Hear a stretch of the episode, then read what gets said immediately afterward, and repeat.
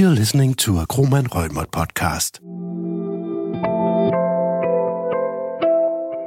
Hi, welcome to the next episode on our podcast, English Law in 10 Minutes. I'm Kumran Thavaraja. I'm a partner in our corporate finance and M&A team, and I'm an English lawyer. And I'm uh, Alex Wolf, legal consultant here at Kromann Reumert, working in banking and finance and also corporate M&A. Nice to be here. Great. And today we're going to talk about the distinction between warranties and indemnities under English law. Yep. So Alex, tell us when when should you be aware of this distinction and maybe you can tell us a little bit about it. Yeah, absolutely. And you know, maybe early on we already see here a differentiation between English and Danish law. Under English law, our starting principle is something called caveat emptor, and this is buyer beware. There is generally a burden on the buyer when it's purchasing an asset or a company in an M&A transaction to do its own due diligence and really do its investigations on what it's acquiring versus in Danish law where you have this general duty of loyal disclosure. So what we see from this is in an English law SPA, you're going to get a much heavier warranty catalog. Now, why do we have that? Well, that's because as well as warranties giving you a claim for breach of contract and damages, warranties are really there to elicit disclosure. They sit alongside the buyer's due diligence and they're there to try and cover the unknown risk and get some information. Okay, so warranties are there uh, for a buyer to elicit disclosure and, and, to have something to sue against. So it sounds a lot like uh, Danish law in that aspect. But like you're saying, one key distinction is under uh, Danish law, where there might be this uh, duty of loyal disclosure. Under English law, a buyer needs to ask the right question. So, say, say for example, if um, if there's some kind of litigation risk in the target, right? There's some kind of outstanding litigation against it, some claims brought against it, and the buyer simply doesn't ask the question. Yeah.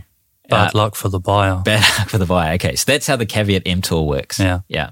So you need to write, ask the right questions. That's why the warranty catalogs are so much longer. Whereas under Danish law, perhaps you'd say, uh, you know, there's a duty of loyal disclosure there for the seller to tell the buyer a little bit about that litigation. Exactly. Okay, so imagine I'm doing my due diligence, and uh, you know, I put this warranty in front of the seller, and they disclose to me, well, here's the here's a table showing uh, all the sort of outstanding claims ongoing. Now what? And you know, my warranty doesn't sound like it's going to work, right? No, exactly. Like now, the buyer's identified a known risk there is a specific liability that it's going to need to protect itself and it can't really rely on a warranty anymore because there's been disclosure against it. So that's where our indemnities come in. Indemnities are there to cover a specific known risk where you know what the liability is. And under English law, they're generally seen as a debt claim, which means in principle, you can get like for like recovery. The liability turns out to be a million kroners. You, you can get a million kroners back. Unlike warranties where we have these common law uh, limitations on a warranty claim.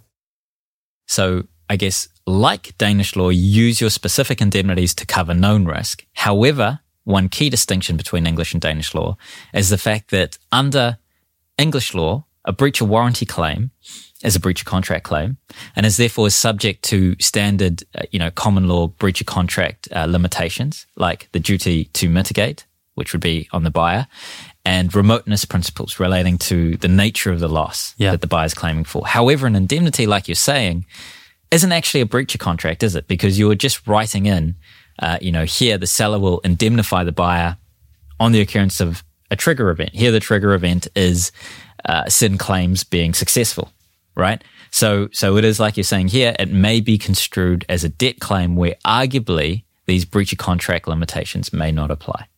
Exactly. And that's definitely the market practice we see in the contractual drafting as well. Typically, your indemnities aren't going to be subject to any of these contractual limitations, either time limits or the basket thresholds, things like that.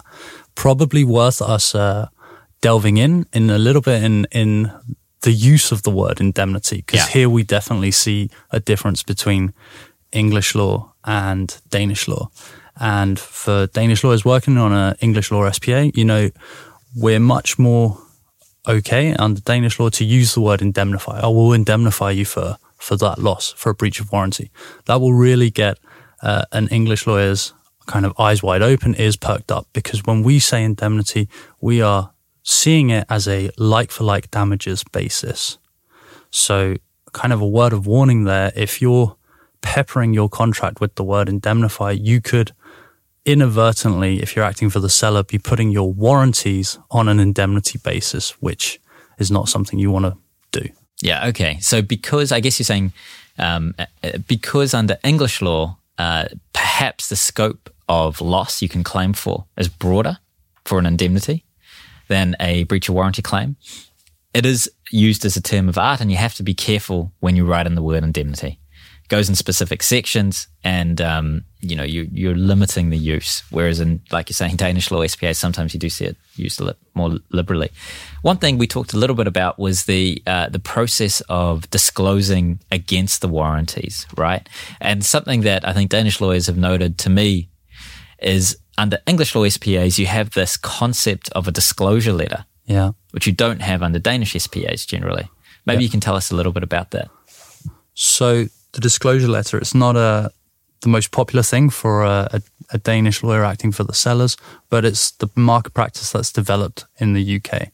Now, this is how the seller protects itself against warranties or any breach of warranty. It has to make the specific disclosures and deliver that to the buyer by way of disclosure letter.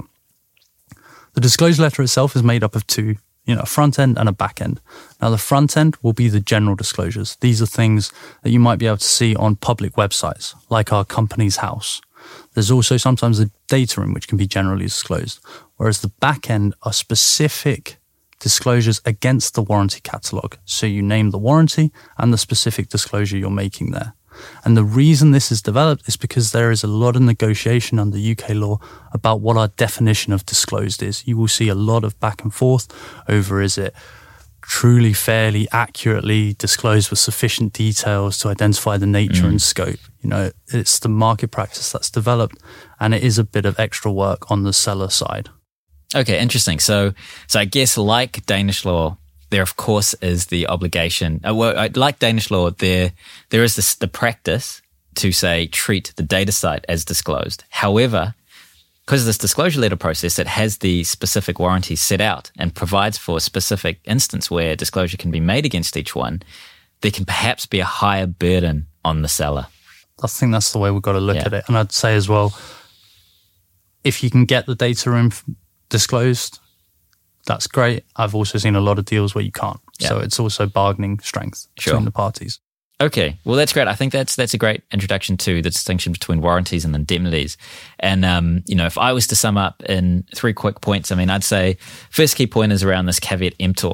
So under English law, uh, you need to ask the seller the right questions. This is the, sort of the purpose of the warranties and the due diligence process. And you know, as an aside, we we do sometimes see you know, Danish law SPAs will, will have this, the loyal disclosure sort of sweeper warranty in the warranty catalog where it'd say something like the seller has disclosed all uh, material points. You know, that's not something you'd see in an English SPA, of course. You to have that sweeper warranty. So, so that's the first point around caveat emptor and that key distinction. And then secondly, you know, I'd probably point towards our use of the word indemnity here between the way we use it under English law and the way we use it under Danish law. In English law, it's very much to identify a known risk, a specific liability, and if you're using the word uh, loosely, you risk putting your warranties on an indemnity basis, and they're not going to be subject to contractual limitations. Sure. And then lastly, as we said, disclosure. The disclosure letter. Yeah, absolutely. So the disclosure letter process, you know, we would sum up to say for a seller, a, a Danish seller using an English law SPA and English law dis- disclosure letter process should be aware that there perhaps may be a higher burden around how it discloses and to ensure it specifically discloses against certain warranties rather than just, uh, I guess, you know, dumping things into a data set and saying that the data set's fully disclosed, yeah. especially around how the, the, uh, the, the term disclosed is defined. Exactly. A little bit more work on the seller side. Great. Okay. Well, thanks a lot for joining us, and uh, we hope you listen in to our next podcast. Thank you. You have been listening to a Kromann Reumert podcast. The podcast reflects our legal specialist view of the current state of the law.